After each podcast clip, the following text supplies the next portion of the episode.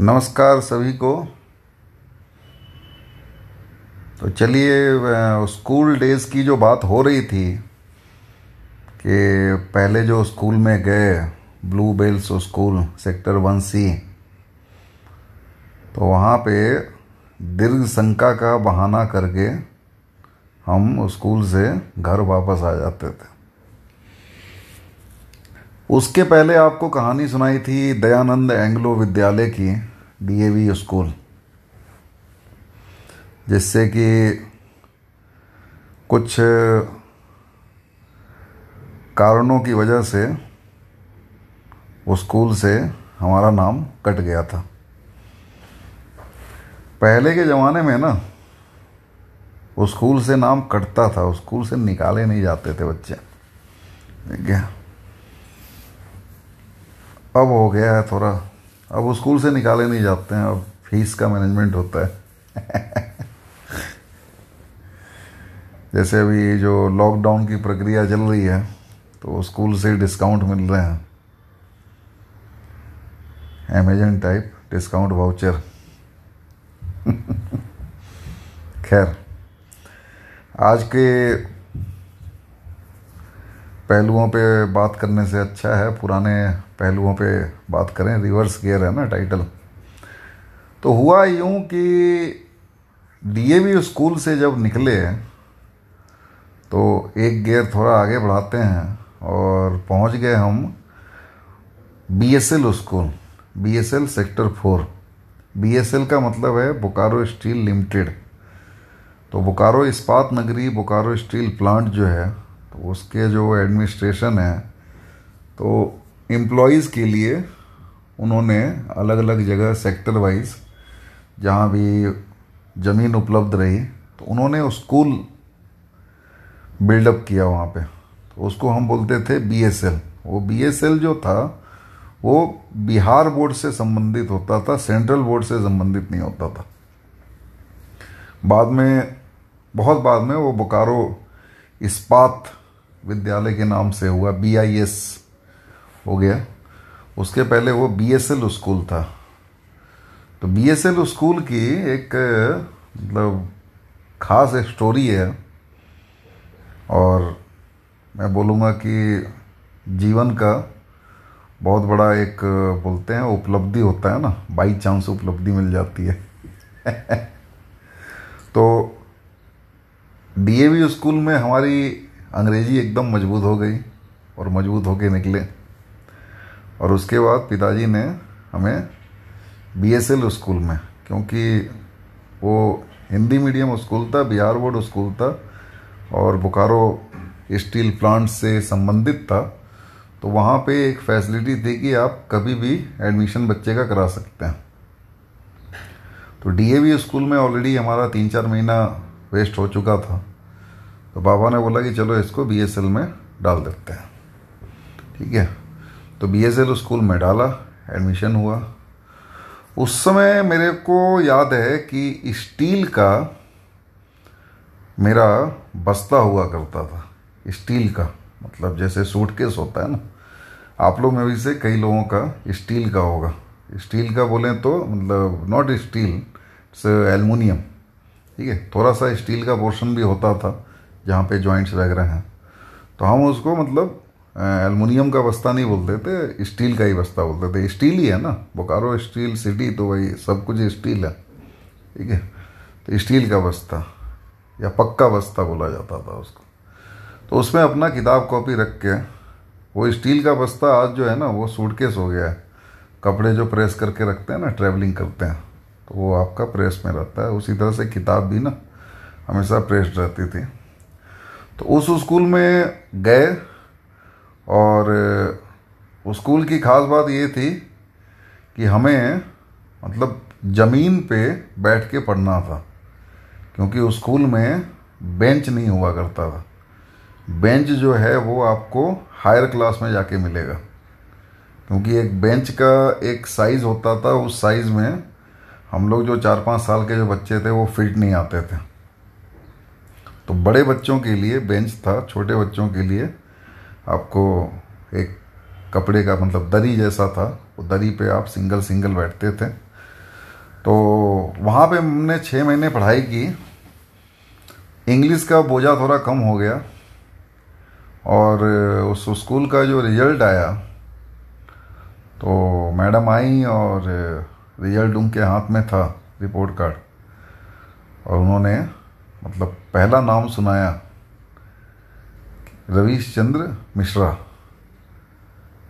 कौन है? तो भाई हाथ खड़ा किए, फिर अपने शरीर को खड़ा किए। यस मैम तो आप बेटे क्लास में फ़र्स्ट आए हो।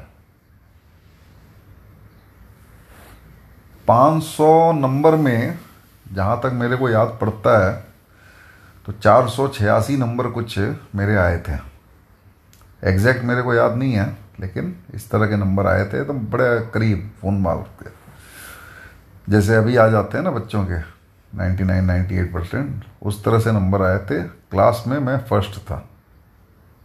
बड़ी खुशी हुई कि भाई एक स्कूल में इंग्लिश मज़बूत नहीं थी तो स्कूल से निकलना पड़ गया। और दूसरे स्कूल में इंग्लिश मज़बूत नहीं हुई तो टॉप कर गए। तो वहाँ पे मतलब एक चीज़ मेरे को समझ में आई उस कहानी से कि आपका जो सक्सेस है, आपकी जो सफलता है, वो एब्सोलूट सफलता नहीं होती है। बेसिकली रिलेटिव सक्सेस आप बोल सकते हैं। ठीक है रिलेटिव सक्सेस मतलब success with respect to something अब एक स्कूल में टीचर बोल रहे हैं कि भाई आपकी इंग्लिश अच्छी नहीं है। दूसरे स्कूल में जा रहे हैं तो आप फ़र्स्ट हो जा रहे हैं क्लास में। कहने का मतलब कि उनका पैरामीटर कुछ और है डीएवी स्कूल का बीएसएल स्कूल का पैरामीटर कुछ और था। वहाँ पे एक बात और मेरे को और मेरे पिताजी को समझ में आई कि लैंग्वेज को छोड़ के लैंग्वेज को अगर साइड किया जाए तो बच्चे का मैथमेटिक्स, साइंस, सोशल स्टडी, जो भी उस समय सब्जेक्ट थे तो उन सब्जेक्ट में मेरा नंबर आया। मतलब कि मैं हिंदी में सेंटेंस लिख सकता हूँ, इंग्लिश में सेंटेंस लिख सकता हूँ, सही आंसर दे सकता हूँ, और क्लास वन में मैं टॉप कर सकता हूँ। इसका मतलब कि मेरी गिनती कम से कम स्कूल में अगर बारह क्लास है तो बारह बच्चों के बीच में हमारा नाम आ सकता है। तो ये एक पिताजी के लिए भी कॉन्फिडेंस था और हमारे लिए तो सुपर कॉन्फिडेंस कि एक क्लास से निकाल कर, निकल कर और दूसरी क्लास में जाके टॉप करना। ठीक है? तो उसके बाद जो है, हमारे भविष्य के बारे में सोचा गया और जो सरकारी रिकॉर्ड है, उसमें कुछ जन्म तिथि को का बदलाव किया गया। और हमारा सफ़र जो है, केंद्रीय विद्यालय नंबर दो सेंट्रल स्कूल, जो कि क्लास वन से लेके क्लास ट्वेल्व तक हमने पढ़ाई करी। तो उस स्कूल में हमारा अगले साल एडमिशन का प्रोसेस कैसे एडमिशन हुआ और क्या उस स्कूल में घटनाएँ हुई? क्योंकि वो स्कूल हमारा मतलब एक परमानेंट स्कूल रहा, जिसमें कि वन क्लास से लेके ट्वेल्व क्लास तक हमने पढ़ाई करी। उस स्कूल की कहानी आपको अगले एपिसोड में सुनाएँगे। फ़िलहाल जो घटना है, उस घटना से शिक्षा मेरे को यही मिली और आज भी वो शिक्षा मैं अपने साथ रखता हूँ कि सक्सेस जो है, वो एब्सोलूट नहीं होता है। वो रिलेटिव होता है। आप किसी शहर में सक्सेसफुल नहीं हैं, आप दूसरे शहर में जाके सक्सेसफुल हो जाते हो। आप किसी कंपनी में सक्सेसफुल नहीं है, दूसरी कंपनी में जाके सक्सेसफुल हो जाते हो। आप किसी बिज़नेस में सक्सेसफुल नहीं हो, किसी दूसरे जॉब में या किसी दूसरे बिज़नेस में आप जाके सफल हो सकते हो। आज हिंदी में आप लोगों से वार्तालाप कर रहा हूँ। हिंदी में कई सारी लगभग दो हज़ार, ढाई हज़ार कविताएँ, कहानियाँ मैं लिख चुका हूँ। समझ में ये आता है कि भाई लैंग्वेज बहुत अच्छी है और आज के डेट की जो इंग्लिश सुनने को मिलती है तो उसके अनुसार तो ये लगता है कि आज के जो बच्चे हैं, वो शायद उस पुराने ज़माने के डीएवी स्कूल के एडमिशन में ही फेल हो जाते। अनुमान है, अनुमान नहीं, पूरा भरोसा है। जिस तरह की अंग्रेज़ी आज कल सोशल मीडिया के इफ़ेक्ट के कारण इंटरनेट के इफ़ेक्ट के कारण, पहले इंग्लिश का ग्रामर पढ़ा जाता था, आज गूगल में आंसर खोजे जाते हैं।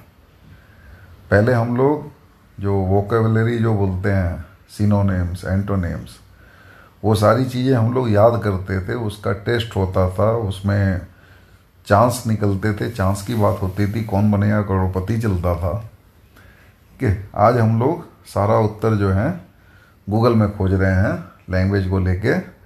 और एक्सक्यूज़ आज के जो फैकल्टीज़ हैं और काफ़ी टीचर्स हैं, जो स्कूल्स हैं कॉलेजेस हैं, वो भी बच्चों को यही सिखा रहे हैं कि गूगल में आपको आंसर मिल जाएगा। गूगल में आंसर नहीं मिलेगा, ठीक है? गूगल में आंसर नहीं मिलेगा आंसर आपके माइंड में जो गूगल है, आपका जो माइंड है, भगवान ने दिया है, उसके लिए उसका आप इस्तेमाल कीजिए। किसी चीज़ को आप अगर याद नहीं कर रहे हैं तो ये मत सोचिए कि आप उस चीज़ को याद नहीं कर रहे हैं और कहीं देख के आप लिख दोगे कहीं आंसर। ऐसा नहीं होता है। जिस चीज़ को आप याद नहीं कर रहे हैं ना तो उसके, उसका परिणाम ये है कि आपकी याद करने की क्षमता खराब हो रही है। ठीक है? तो अपने आप को आज के जनरेशन को उसके अनुसार ग्रो करना चाहिए। थोड़ा शिक्षाप्रद आज लेक्चर हो गया, लेकिन क्या है ना कि भाई कॉन्फिडेंस है ना। कॉन्फिडेंस है कि आज की कहानी में हम क्लास में टॉप किए थे। Thank you